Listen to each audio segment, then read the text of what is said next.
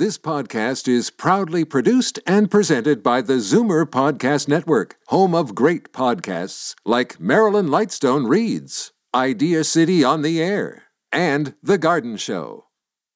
You're listening to the Idea City podcast. For more information or to watch talks online, go to ideacity.ca or check out the Idea City channel on YouTube.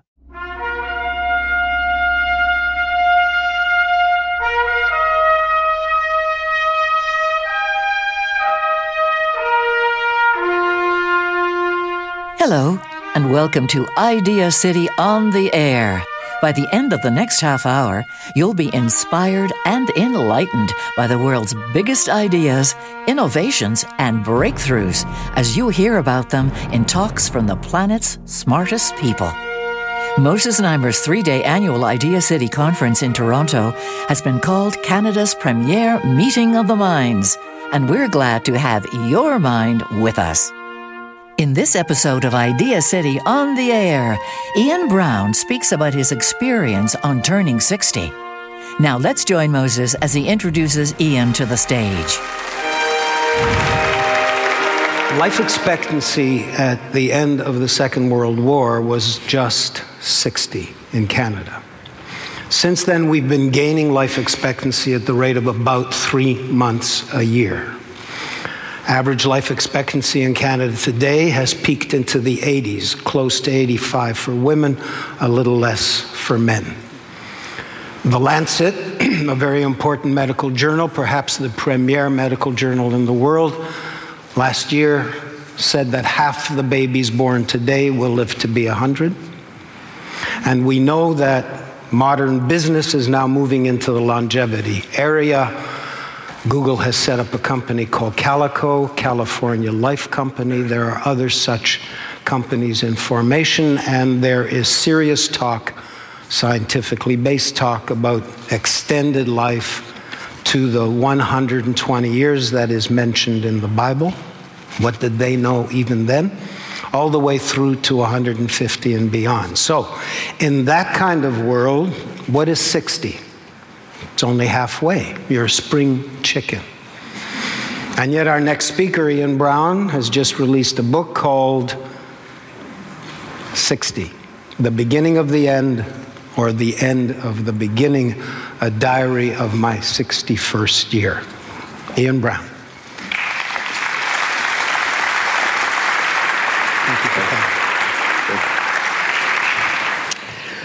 Essentially for the first 15 years of our lives we're dependent upon our parents or upon other people to keep us alive.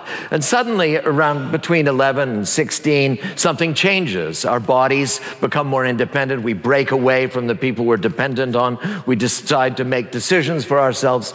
Um, and our bodies become our really our closest and most reliable advisors for the next 45 years. So, you know, they tell us when to eat, what to eat, how much to eat. Sometimes they who to sleep with, who not to sleep with, who we shouldn't have slept with but did sleep with, uh, you know, who to marry, who to have kids with.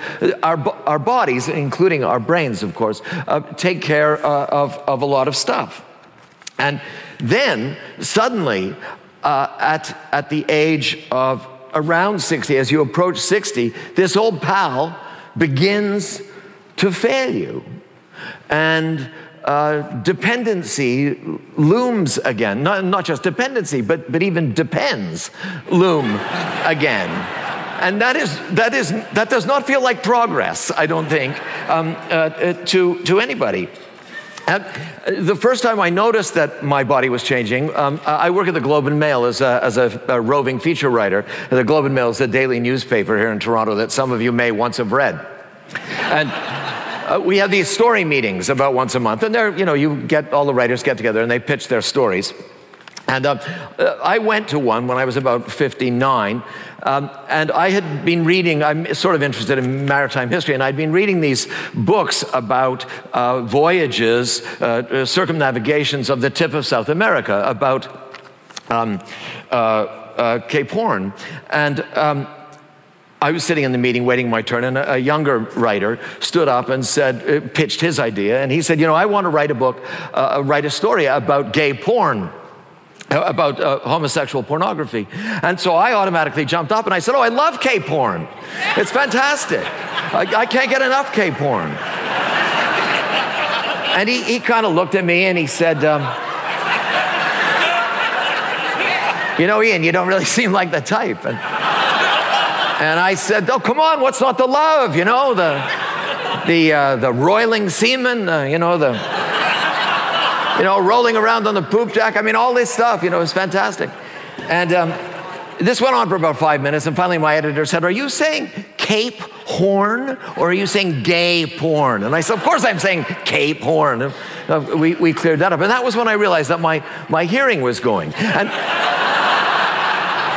and, and rapidly after that, I began to realize that it wasn't the only thing. I noticed, for instance, that this space was appearing on the top of my head where my hair, it began, it sort of resembled Stonehenge, uh, where they did the human sacrifices in the middle, where, that, that, sort of bald spot. And because I was going bald, I started to use product, uh, you know, uh, ointment or whatever you call that goop, uh, in, in my hair. And I would get up in the morning and I would put it on my hands. And one morning I put it on my hands and proceeded to apply it to my face as if it were sunblock, because of course now that I am 60, I have to wear SPF 5000 sunblock. Uh, another time at work, I went into the bathroom, I went into the booth to do my business, I closed the door, I secured the lock, and I began to unbutton my shirt. I'm still not sure what I was hoping to do. Uh, uh, in there.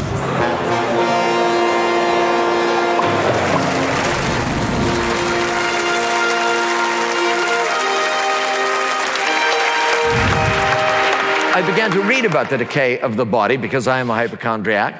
And, and I began to realize that it's not just when you're 60 that this happens, that in fact your brain reaches its maximum size and capacity at 28. It's downhill all the way from there. Slowly, slowly, and you know, if you concentrate, maybe you can bring a bit of your memory back or you can keep it, but it's, it's really just maintenance. Nothing is really improving. By the time you're 40, your bones are literally turning to ash, from mineral into, into ash. Um, at, at 30, your skin starts to go, and the weird thing happens, your nose starts to get bigger. And, the, and I read a lot about the nose. The reason your nose starts to get bigger is that the elastin in your skin begins to decay. I didn't realize I had elastin in my skin. I thought I only had it in my underwear. but the elastin in your skin starts to go, and so your nose begins to droop. But it's not just that, because not only does your nose begin to droop, but your head, as you get older, beyond 50, actually begins to shrink. So as your nose droops and your head shrinks, your nose looks bigger. Your penis, not so much. And the terrible thing about this is there is no way to predict any of this. There is no way to predict how quickly it occurs, if it's going to occur, if it's not going to occur, if you're one of the lucky people who manages to avoid all this stuff. You can do all that. You can read younger next year. You can read sexy, sexy at 60. You can do crosswords till the cows come home. But there is no guarantee that you are going to be one of the people who, who, who is helped by that. In other words, what you realize as you get older, the real re- reason it's so upsetting is that you realize that we have no control over our bodies. None. I mean, the scientists, they keep pretending. They keep saying, oh, yeah, gene therapy, it's coming. It's been coming for 50 years, you know, and it's still coming. It's a kind of tantric thing, I guess. And this is why I think that we deny, I mean, why it is possible for me, for instance, to look at, at, this, at this young man here who, who, is, who is also balding, and he's at least 20 years younger than I am. But I look at him and I see his balding, and I think, that poor guy, look how close to death he is. I am in I am in complete denial. And the reason I'm in denial is that, and this is a simple fact, that from the moment I was born, I have been aging. And in every single, and I have uh, Simone de Beauvoir to thank for this, you know, the mother of modern feminism, um, uh, who also, her second book was a book called Old Age. And um, it's about, I'm going to save you a lot of time here, old age. But Simone de Beauvoir coined this phrase uh, uh, in relation to aging about the other, because inside us, this person we think is getting stronger and more vital always, always, always, especially more than this guy. But inside us is this aging being, always aging. So we live a double life. And I'm sure no one in this room, a friend of Moses, has lived a double life. But if you have, you know it never turns out well. Because suddenly your double life exposes itself to you. And that's what happens. That's why Goethe said that aging takes us all always by surprise. Because suddenly we cannot deny the existence of the other inside us, this aging other. And, and that is, um, that, that, that's upsetting. So, so I basically started reading about, about aging. And I discovered, and not to oversimplify the history of literature and thinking too much, but there are basically two approaches uh, to, to aging. One is the woe is me school. And this is, um, and this is in literature and, and in thinking and in philosophy. And that's best characterized by Philip Larkin, the great British poet of the 40s and 50s and 60s. Larkin wrote a, a brilliant poem. He wrote many poems about aging. It was, was his his secret favorite subject. But Larkin, uh, his fa- uh, most famous one is called Aubade, um, in which he describes his habit of waking up in the middle of the night, um, worrying about, and I'm just going to read you a bit, it's so beautiful. What's really always there, unresting death a whole day nearer now, making all thought impossible, but how and where and when I shall myself die. Death Larkin thought was the anesthetic from which none come round. And he tried, he realized this was a futile thinking process because you can't control when and where and how you're going to die. But he couldn't stop because the thought of death is a very special question. Most things won't happen, Larkin wrote, this one will. The second possibility, if you're not depressive, is complete denial. Uh, Harold Pinter famously said, Death he said it, death. And he had more of his tongue out of his mouth than he had in his mouth when he, when he used to say it. And, and this is essentially the I don't care if I'm getting older, I'm carrying on. This is the younger next year, the sex, uh, you know, uh, sexy at 60. Basically, it's not the depressive approach, it's the delusional approach. and I found that I was pinging back and forth, pinging back and forth from one day to the next, and I had no control over whether I felt younger than you or a lot older than you. And that and this kind of um, upset me. It was exhausting. Coming up after the break. You know, Oprah, she's got more money than God. She's hugely powerful. She's incredibly accomplished, but she's just as close to the end as I am.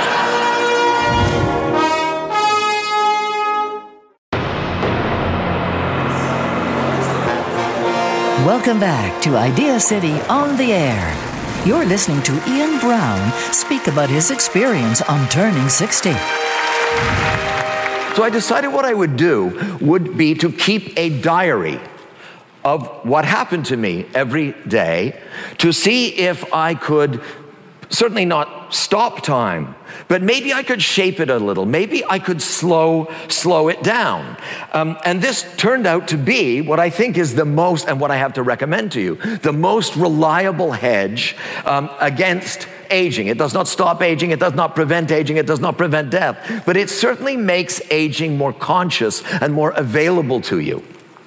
Um, so, uh, what I'm suggesting to you is that you all keep a diary as you get uh, older. And it turns out that keeping a diary is, is very hard. It's difficult.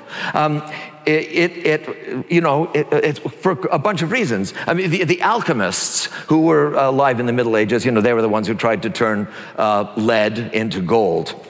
Well, a diary is very much like that. And their motto uh, was um, patience, courage, and continuous regimen. Uh, patience, because you have to keep writing even though you think you have nothing to write about. Courage, because sometimes you do have something to write about and you don't really want to cop to it. For instance, one of the things I used to do a lot when I was writing this book was go on the internet and find out who else is 60 which is a disgraceful, mindless thing to do. But I did it all the time because to find out that Oprah, for instance, you know, or Christie Brinkley, you know, are also 60. I mean, you know, Oprah, she's got more money than God. She's hugely powerful. She's incredibly accomplished, but she's just as close to the end as I am. And that is a very reassuring thought. Mark my craven words. So I, I, recommend that you do that. In any words, you know, you have to be patient till something like that comes along, and then you have to have courage and, uh, and write about it. And you have to, the most important thing is continuous regimen. You have to keep this diary 15 minutes, half an hour, an hour, however long it takes. You have to do it every single day. You have to regularize it. It doesn't matter if it's good or bad, you just have to do it um, every single day. And what this does is it introduces you to a part of yourself that you may have forgotten exists. For instance, as you get older, you do this actuarial analysis on everything. Is this the last car I'm going to buy? Is this the last Le Creuset saute pan I'm going to buy? Those goddamn things last forever. Are these the last pair of hiking boots that I'm going to buy? You know, probably that is the case. And or reading, you know, is it going to be Cervantes and Joyce uh, and Tolstoy? That's a hell of a lot of reading. I'm not sure I have enough time left. So, what you try to do, what we all try to do, is speed up and pack more details into our life. It's, and, and this is a problem. You know, it's like Woody Allen said when he, he wanted to read more books before he died, so he took a speed reading course and he read War and Peace. And somebody said, What's it about? And he said, It's about Russia. The problem is that, that we lose detail if we speed up. Whereas writing a diary counterinstinctually makes you slow down and pay more attention to fewer details. And this has a very salutary effect, especially on people like us who live more and more of our lives in public, um, outside of ourselves, in an other directed direction. Um, for instance, I am a journalist. So, as you know, I have virtually no soul whatsoever.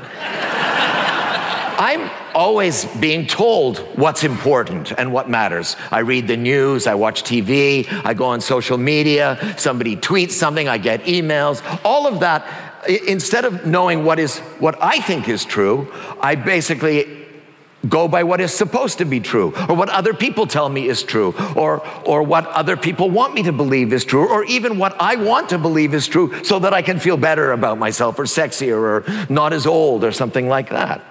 Whereas what a diary does, because you're just writing about what happens in your life, is make you write about what you actually noticed, about the true details of your existence.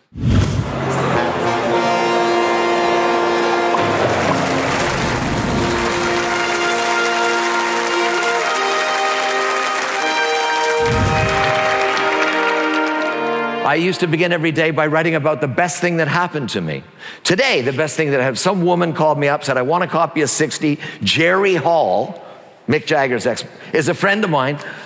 I want to give Jerry a copy. So I said, okay. She wasn't going to pay for it, so I had to give her a copy. But Jerry Hall, I figured that's okay. So I went to the cafe and I sat down with her and she started talking about how she knew Jerry and how she taught her kids. And everything she said, her eyes filled with tears you know, not crying, but they just filled with tears. I think she was so relieved to be able to talk about some part of her life as hopeful that maybe, I don't know, but I made notes about that uh, today. You, you start to write about, for instance, how desire changes. You know, desire, sexual desire, once you reach 60, many of you will not know this, um, it, it gets slightly less insistent, but it gets a lot, it gets a lot broader you know, so before, you know, I was always attracted to slim brunettes like my wife.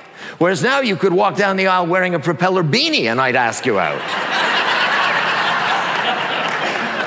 My wife has the habit of reheating her tea throughout the day. I think it's the most disgusting habit. She's a writer, a screenwriter. I don't know why she does it, but she keeps doing it. I have notes about this. And because I have notes, I have thought about what she is trying to accomplish, and it has made me, me think of her in a, in a, in a deeper way.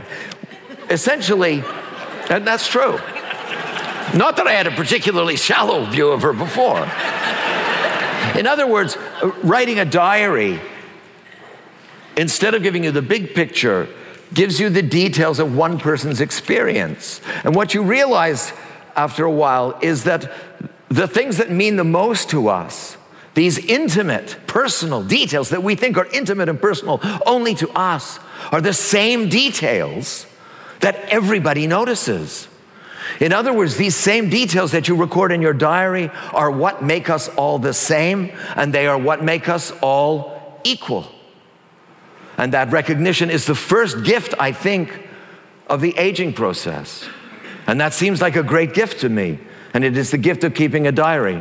So I urge you to keep one. Thank you.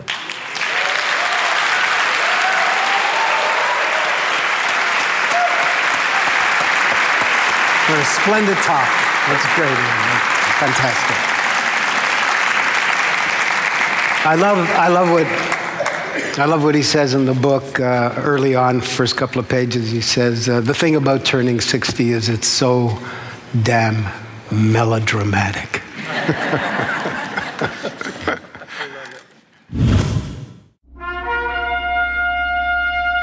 Thanks for listening to Idea City on the Air. Catch Moses Znaimer's Idea City Conference live every June in Toronto or on regularly scheduled radio and TV shows throughout the year. And find hundreds of talks online every day at ideacity.ca. For more information about Idea City, find us online at ideacity.ca, Facebook, Twitter, Instagram, or youtube.com slash ideacity. This podcast is proudly produced and presented by the Zoomer Podcast Network, home of great podcasts like Marilyn Lightstone Reads, Idea City on the Air, and The Garden Show.